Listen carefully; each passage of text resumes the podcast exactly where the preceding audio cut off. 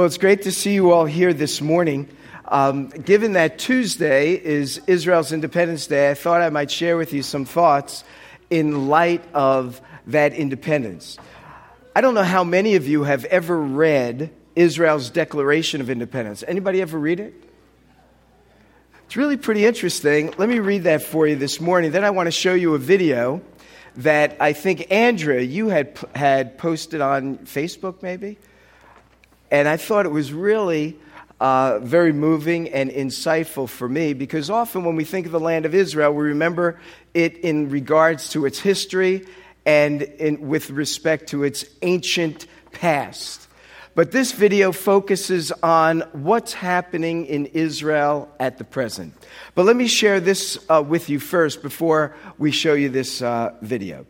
May 14th, this was, was written 1948. The land of Israel was the birthplace of the Jewish people. Here, their spiritual, religious, and political identity was shaped. Here, they first attained to statehood, created cultural values of national and universal significance, and gave to the world the eternal book of books. After being forcibly exiled from their land, the people kept faith with it throughout their dispersion and never ceased to pray and hope for their return to it and for the restoration in it of their political freedom. Impelled by this historic and traditional attachment, Jews strove in every successive generation to reestablish themselves in their ancient homeland. In recent decades, they returned in their masses, pioneers, defiant returnees, and defenders. They made deserts bloom, revived the Hebrew language, built villages and towns, and created a thriving community controlling its own economy and culture, loving peace but knowing how to defend itself, bringing the blessings of progress to all the country's inhabitants, and aspiring towards independent nationhood. In the year 5657, that's 1897, at the summons of the spiritual father of the Jewish state, Theodore Herzl, the first Zionist Congress, convened and proclaimed the right of the Jewish people to national rebirth in its own country.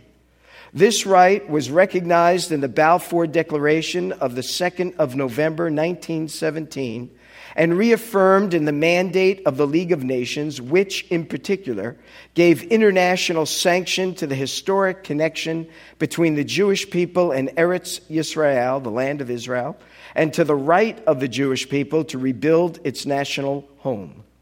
The catastrophe that recently befell the Jewish people the massacre of millions of Jews in Europe was another clear demonstration of the urgency of solving the problem of its homelessness by reestablishing in Eretz Yisrael the Jewish state, which would open the gates of the homeland wide to every Jew and confer upon the Jewish people the status of a fully privileged member of the community of nations. Survivors of the Nazi Holocaust in Europe as well as Jews from other parts of the world, continued to migrate to Eretz Yisrael, undaunted by difficulties, restrictions, and dangers, and never ceased to assert their right to a life of dignity, freedom, and honest toil in their national homeland. In the Second World War, the Jewish community of this country contributed to its full share to the struggle of the freedom and peace loving nations against the forces of Nazi wickedness, and by the blood of its soldiers and its war effort, gained the right to be reckoned among the peoples who founded the United Nations. In the 29th of November in 1947, the United Nations General Assembly passed a resolution calling for the establishment of a Jewish state in Eretz Yisrael. The General Assembly required the inhabitants of Eretz Israel to take such steps as were necessary on their part for the implementation of that resolution. This rec- recognition by the United Nations of the right of the Jewish people to establish their state is irrevocable. This right is the national right of the Jewish people to be masters of their own fate like all other nations, in their own sovereign state.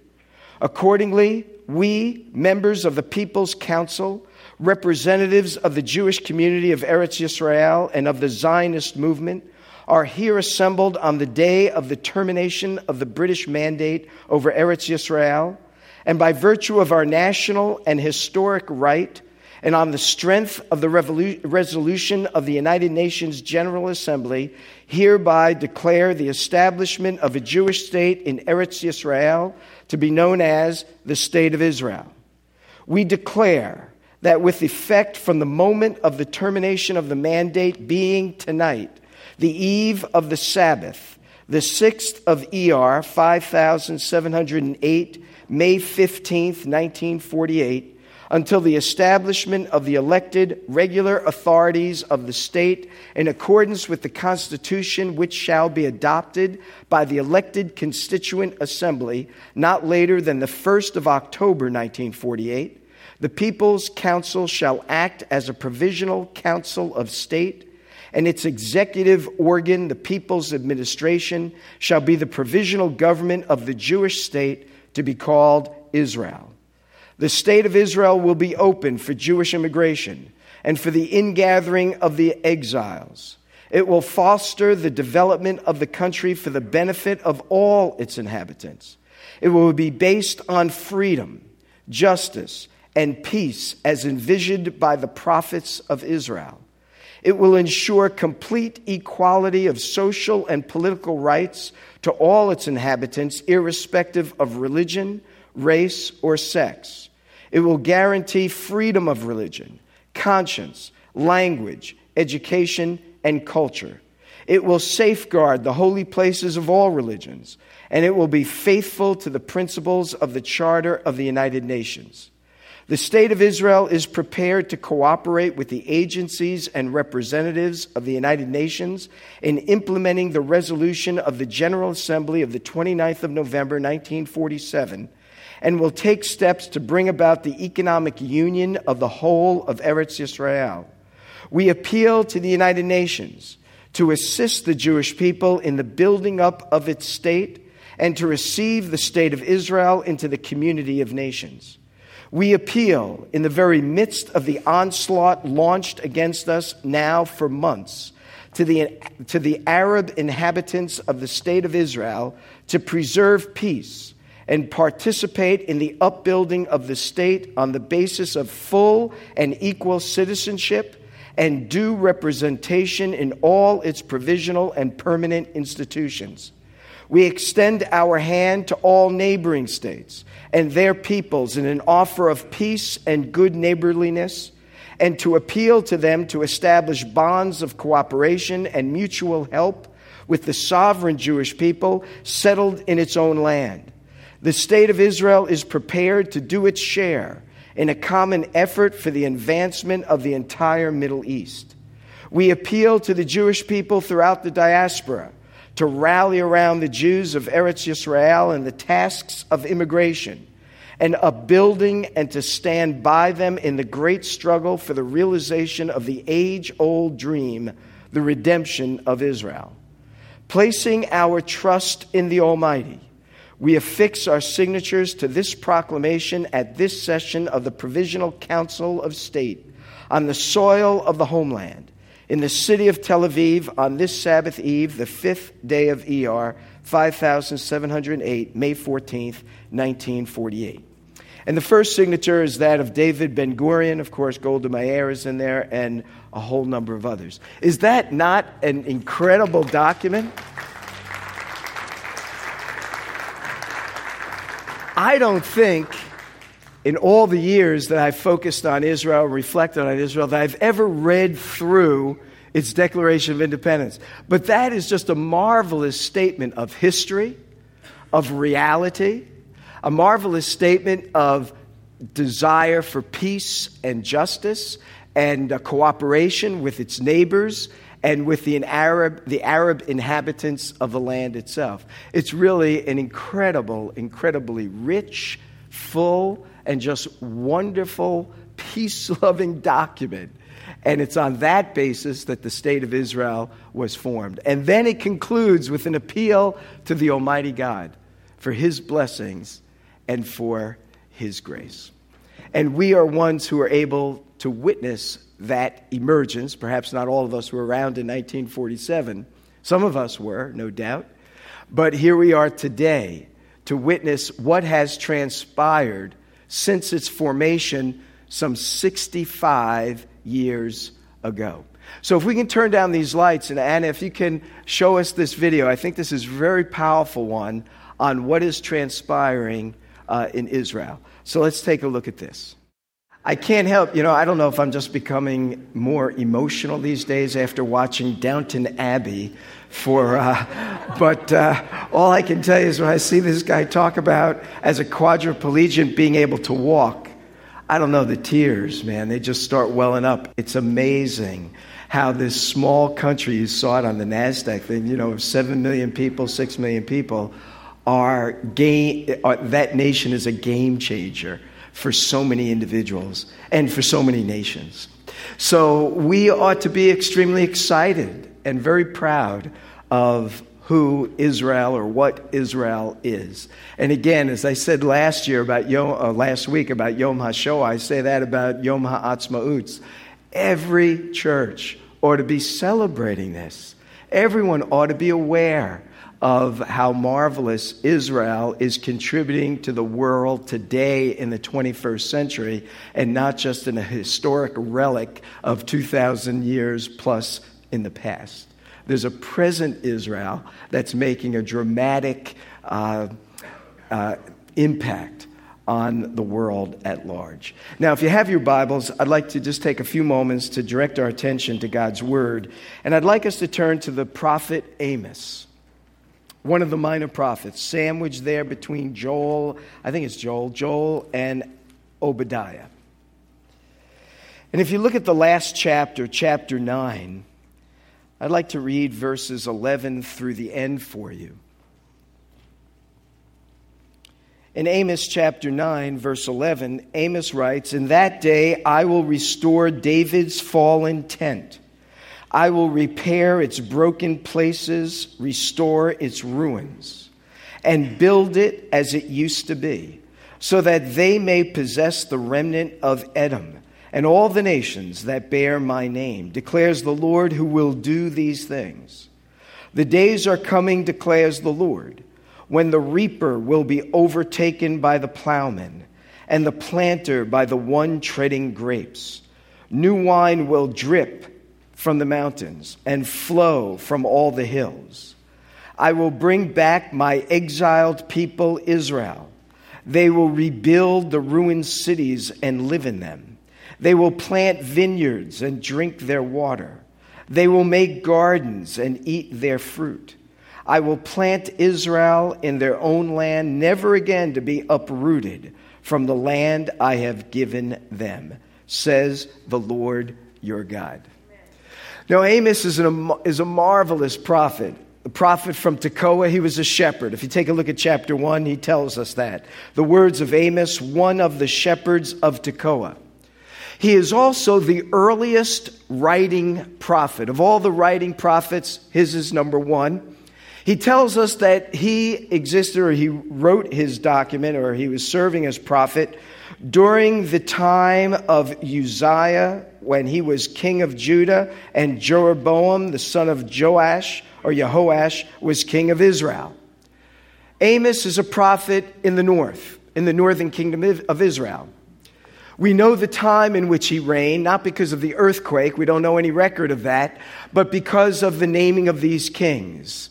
And Uzziah was king from 780 to 740 uh, BCE, before the Common Era, before the time of Messiah. During that 40 year uh, period, Jeroboam was reigning on the throne in Israel. Uzziah was, on, was the king of Judah. This Jeroboam is Jeroboam the second. The first Jeroboam was the Jeroboam who took over the northern kingdom of Israel after the division of the kingdom, after the reign of Solomon. Jeroboam was the first king of the northern kingdom of Israel. Rehoboam was the king in the southern kingdom of Judah. Now, from 780 to 740, we have Jeroboam II. Amos is the prophet during his reign and during that period. It was a very prosperous time in the northern kingdom of Israel. It was a time when their kingdom had secured their borders from their enemies. They had expanded their borders into some of the neighboring nations. They had begun to receive some tribute money from those border states. They had also developed their infrastructure in the northern kingdom of Israel. So goods were being moved from north to south, east and west. A moment of pro- a time of prosperity financially, a time of prosperity materially, but unfortunately, it was a time of spiritual decline. It always is a time of spiritual decline in the northern kingdom of Israel because they are not submitting themselves to the king in Judah, who is the descendant of David and the rightful heir to David's throne. So they always are in a spiritual decline. It's one of the reasons why all of the nine kings in the north are always referred to as doing that which was wicked in the eyes of the Lord. There's no righteous kings in the north. And also in Israel, the northern kingdom of Israel, they're continually worshiping false gods. They're no longer going to Jerusalem, the southern kingdom of Judah. They're no longer going to the temple and worshiping there. They're worshiping in other sites and they're falling prey to idolatry. Nevertheless, God is gracious to them and their, their nation has prospered greatly. Amos comes on the scene, and his book is a book about judgment. He's telling the northern kingdom of Israel, God is going to bring judgment on this nation if you do not repent and follow me. Forget about the blessings you are receiving. You need to walk in my ways. So now, if you look at Amos chapter 9, beginning at verse 11, he says, In that day, that's a key phrase in Amos's book. It's used four other times before chapter 9. It's found in chapter 2 and it's found in chapter 8 some three times. And one phrase in chapter 8, it says, uh, in those days. And every time Amos uses that phrase, it introduces a coming judgment that will befall the people of Israel, except in chapter 9. This is the exception in which he tells us in verse 11 for, uh, excuse me, I've, I've turned over. In chapter 9, it says, In that day I will restore David's fallen tent. In all the other previous verses, he's been saying, I'm going to bring judgment. Now he turns the tables and he says that there's coming a day when Israel will be greatly blessed. They will go through a time of great judgment, a time of great hardship, a time of desolation, but ultimately the end game for Israel is one of blessing and one of restoration. Now, listen what Amos tells us about that time of restoration. Number one, he tells us that time of restoration will be characterized by David's dynasty being restored.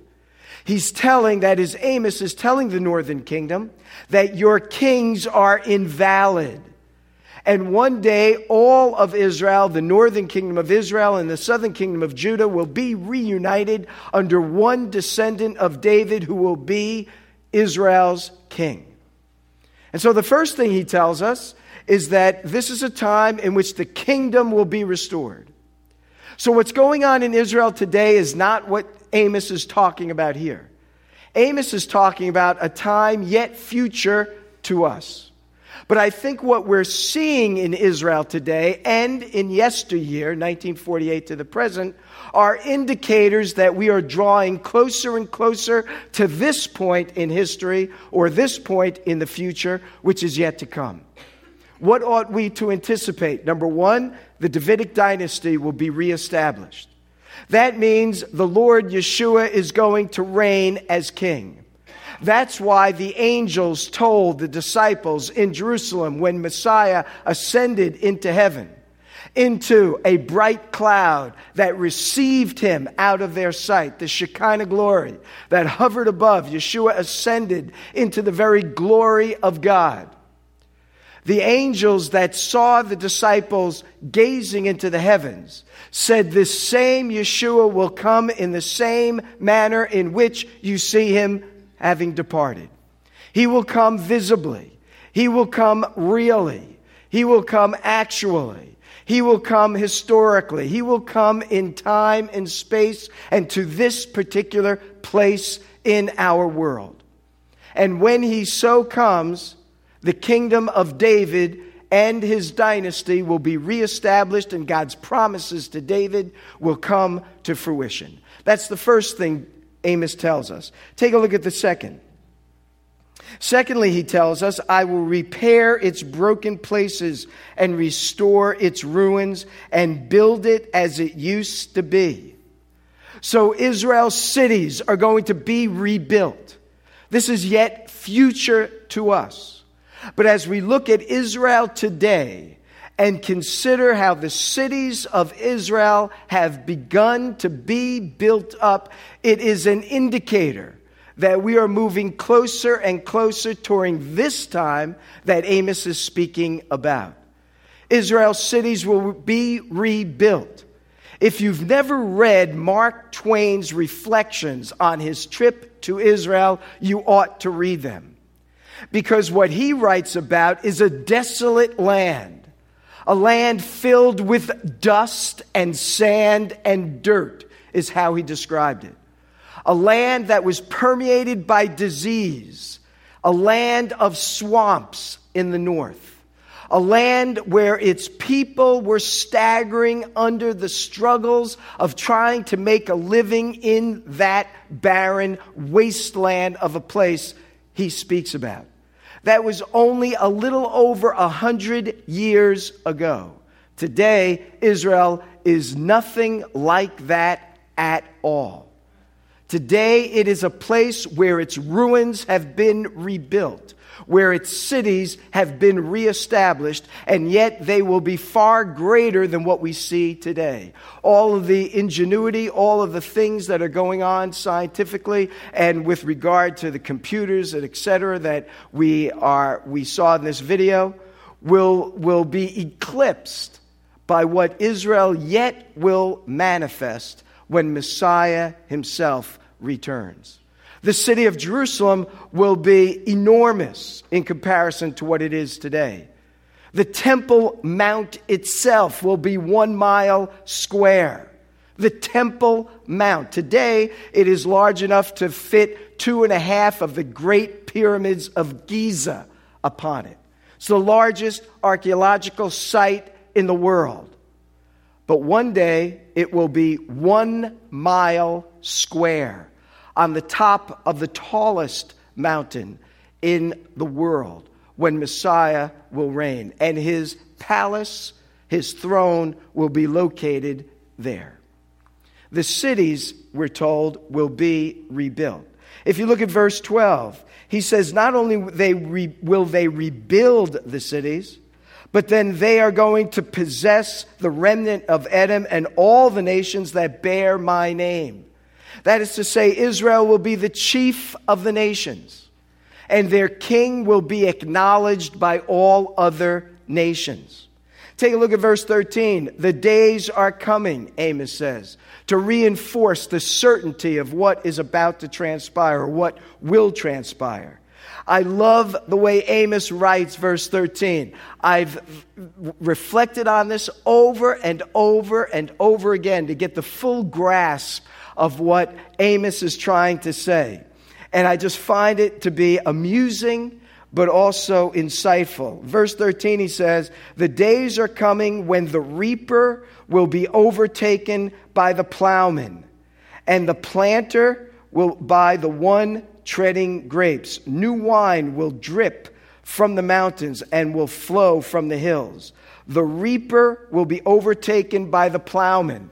In other words, what he's saying is as the plowman plows the ground and the crops grow, the reapers are reaping, and then the plowman's coming back around. He's saying, You guys got to work a lot faster because we're already done with the plowing. In other words, they're plowing, the stuff is growing, the reapers are reaping, and now the plowman's coming back and saying, You're in my way, I've got to keep going. It's a way of showing overabundance of stuff. God is going to so bless them that the reapers are keeping the plowmen from doing their job because they're not reaping fast enough to get out of their way to replow the land that they had just plowed. He tells us that the grapes, look at verse uh, 13, new wine will drip from the mountains. You know, if you go to Israel, you see a lot of the vines and the grapevines and olive trees, they're all on terraced hills. So here, the terraced hills have all these vines, and the vines are growing so full and fast that when they burst open, they burst as fermented wine. Like there's no time for the grapes to have to go through a fermenting process. When they are just blooming and bursting, they're just pouring forth wine from the mountaintops. That's the imagery that Amos is providing for us to say there's going to be an overabundance of crops, of grapes, and of wine. It's another way of saying not only will God bless Israel materially, but he'll also bless them with great joy because of what they now have. Wine is always a symbol of joy and celebration in the scripture.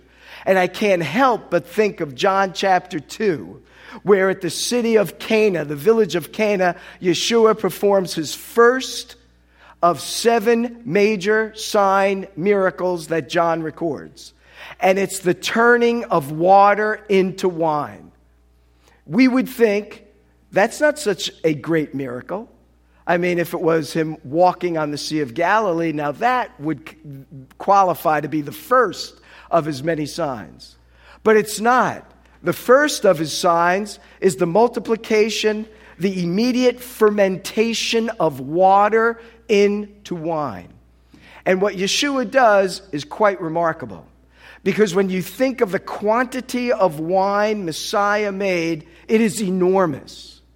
So in Israel, I think it says in, in the account, I don't know the New International, but I know in the King James Version, it says that there were six water pot, pots at the wedding festival that each held, uh, I forget the number of six or something firkins of water apiece. So you have these, I think it's six water pots that had six now I'm getting the numbers confused. Someone look this up quick. Uh, six firkins are held, so many firkins of water in each one of these pots. Now, the reason they had these water pots is because of the cleansing rituals that the Jewish people observed at festivals and in other, on other occasions. Now, a wedding festival would last at least a week. So you've got the village coming in and out from the area where they're celebrating, and they've got the water pots out so everyone can go through the ritual washing as they come in, eat, fellowship, enjoy each other, celebrate, party, and then leave. And then they come back and they've got to wash their hands again. So they put out many pots with a good deal of water in order to provide for the cleansing rituals that the Jewish people would observe. Now, there were different size firkins depending on which rabbinic authorities you uh, were obedient to or responsive to. In Jerusalem, a firkin equ- was equivalent to anywhere between five and eight gallons of water. So, if there are six of these water pots that are holding eight firkins apiece, that's how many gallons? Anybody have a calculator? Did anyone figure it out? It's a lot, right? And so it's probably upwards of nearly 100 gallons. 400? Is that what that comes out to? Okay. Oh, we got 48. Now we need a math professor here. Where's Brian when I need him? But in any case, six water pots. If each one contained uh, what was six uh, firkins, and if each firkin is anywhere from five to eight gallons, it's a whole lot. In Sepphoris, Sepphoris was a village that was about seven miles, ten miles northwest of Nazareth in Galilee. The rabbis there cal- calculated a firkin anywhere between 17 and 25 gallons per, fir- per firkin. So now figure what that is. That's over 400 gallons. So that's a lot of wine Messiah made for this festival. Why does he do this? Because weddings are places for joy, and wine is a symbol of joy. And when the Messiah returns, there will be a marriage feast that will occur. And when he returns, there will be joy like there has never been before in the history of the world. And thus he multiplies the wine to anticipate and to symbolize the great, vict- the great joy that will be experienced when Messiah is seen in his glory. And indeed, that passage says the disciples then saw his glory and they believed on him.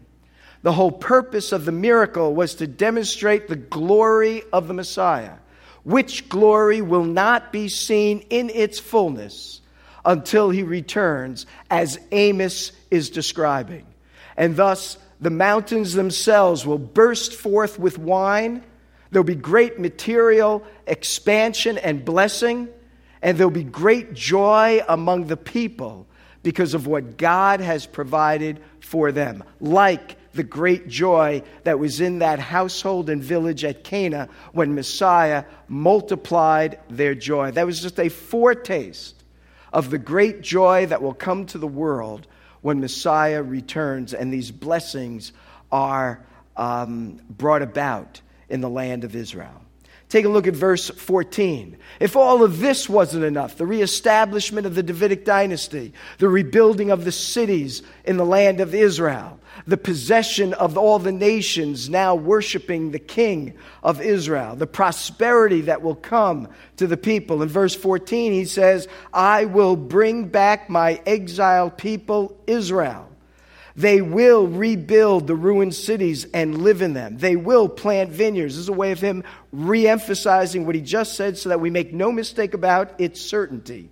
But look what he says at the end I will plant Israel in their own land, never again to be uprooted from the land I have given them. The final thing that Amos tells us is that when Israel is regathered and restored, they will never be uprooted from their land ever again. The land that God has given them. Let us make no mistake about it the land of Israel is given to Israel. The land of Israel is given to the Jewish people. The land of Israel is given to the descendants of Abraham, Isaac, and Jacob. And here he says, Amos says, the land that I have given to them. Now, some have said this was fulfilled in the past. Some have said, if you read 1 Kings chapter 4, you'll read that Solomon extended the borders of his kingdom to the borders of the land that was promised to Abraham in Genesis chapter 15. Genesis 15, Abraham is told by God that he would be given the land of the Hittites, the Girgashites, the Canaanites, the Jebusites, and a whole number of other nations that are listed. Some have said in 1 Kings chapter 4, it says that Solomon inherited all the land that was promised to him. From the river, that's the river Euphrates, where it's northern, uh, the extent of the river in the north flows through Syria, to the border of Egypt in the south, which is the Wadi El Arish, which is the uh, wadi that borders around the Sinai Peninsula and the southern border of what is today present day Israel. But in the time of Solomon, Israel did not possess all that land. Indeed, Solomon had those nations pay tribute to him, but they did not possess all that land. In fact, Israel has never possessed all that land. If you consider one nation, the Hittites, the Hittites dwelt in what is today Turkey. So, is God saying that the land that is promised to Israel extends further north than Lebanon and Syria into some of the region of Turkey? That was the region of the Hittites. It's possible, some scholars believe that. I'm not certain, but nevertheless, Israel has never possessed all of the land that Abraham was promised in Genesis chapter 15. But here in Amos, we're told that they will inherit that land and they will never be uprooted from it ever again. So, how close are we to this time when the Lord will do these things? I am impressed by what we are seeing in our own day. 1948, Israel becoming a state, first time since its dispersion and its exile by the Babylonians in 586 BCE, before the Common Era. So, in 1948, some 2,500 years elapsed before Israel had become a state again. There were Bible commentators who wrote and wrote convincingly about Israel being regathered into their land, even in the 1800s. And they were oftentimes laughed at because it seemed to be an impossibility that this people dispersed around the entire globe would ever be able to return to their ancient homeland. No other nation has ever done that in the history of the world and then to revive its own language. That's a whole nother miraculous historical reality that has occurred. But 1948 is an important mark on our calendar. Israel has become a state after so many thousands of years. 1967 is another mark on our calendar when Israel possesses the entire city of Jerusalem its ancient capital. They did not possess it in its entirety in 1948 through 1967. Only in 1967 did they then conquer or uh, have restored the city of Jerusalem. That also ought to be important for us to consider. I think a third thing that we need to consider are the attitude and actions of the surrounding nations of Israel. The fact that every surrounding border state is antagonistic to the state of Israel reminds me of Psalm 83, which speaks of those surrounding nations attacking Israel at some time in the future, each one being antagonistic. Today we're seeing that. Now, Egypt, though it has on paper a peace treaty, it is a nation led by the Muslim Brotherhood that is antagonistic toward Israel. Israel is their enemy. Just as Lebanon, under Hezbollah's control, just as Syria, which is going through its own civil war, the only border state is Jordan. I suggest you keep your eye on that state. And when the smoke clears in Syria, will the Muslim Brotherhood raise its hand in Jordan to secure that nation as they have now Egypt and potentially Syria? So I suggest we watch what happens in Jordan. Because according to Psalm 83, all the border states around Israel will attack her one day. I think that's a thing we need to keep our eyes on. In Ezekiel 38 and 39, you have another set of nations that will attack Israel that are not border states, but outlying states. States like Iran is mentioned. States like Sudan and Ethiopia and other nations to the north by the Caspian and Black Seas. I suggest we watch what's happening in that part of the world as well. With regard to Israel, this is my thinking. I think we ought to watch to see what happens on the Temple Mount. Scriptures are clear the temple must be rebuilt. Daniel tells us that, Yeshua tells us that, and the book of Revelation tells us that. So, what is going on in the Temple Mount, and are there plans or designs in order to rebuild the temple in Jerusalem? I just saw an article in which some Muslim leaders are calling for a rebuilding of the temple next door to the Mosque of Omar, the golden domed mosque in Jerusalem. So, Israel's become a state. Jerusalem is back in Jewish hands. We're seeing the surrounding nations grow in their antagonism and desire to destroy Israel. We're seeing some movements on the Temple Mount. Certainly, there are institutions rebuilding articles that would be used in the temple. Will the temple be rebuilt in our day? We ought to keep our eyes on that. And then I think it will not be long until a world ruler will come on the scene of the last Gentile ruler that will oppress Israel. And then the events that are unfolding in the book of Revelation will come to bear. We are much closer to those events than we've ever been before, obviously. And we're seeing things that those before us have never witnessed before in history. And we are seeing it. And I think there will yet be an outpouring of God's grace upon the Jewish people, and perhaps in the very near future that will occur, perhaps within a number of years. And I think it's interesting for us to be here at Beth Ariel because I believe God is going to open the door of the hearts of many of our people to the truth of Messiah before some of these other events that I've spoken about will come to fruition. And thus, we must be prepared, like Amos in his day, to proclaim God's truth to our people in our day.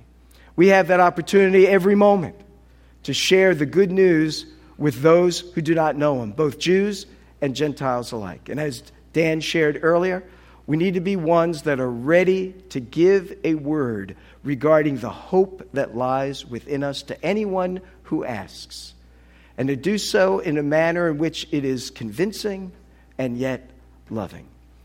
And so, on this occasion, when we celebrate the state of Israel, there's so much more at stake than merely what Israel has done and is doing, but what God's intention, intentions are for the not too distant future. So let's pray. Our God and Father, we thank you for your blessings upon your people Israel, and we thank you for bringing them back into your land that you have given to them in our day and age. Thank you for permitting us to be witnesses of your activity among your ancient people. And so, Father, we would lift up to you once more your people Israel. May your angels watch over them. May the believers in the land be given great unction by your Spirit to proclaim the good news of the Messiah. May your people in the land have their hearts open to those who love you there, and may they see great fruit from their efforts. And then, Lord, we pray for our part in what you are doing among Jewish people around the world.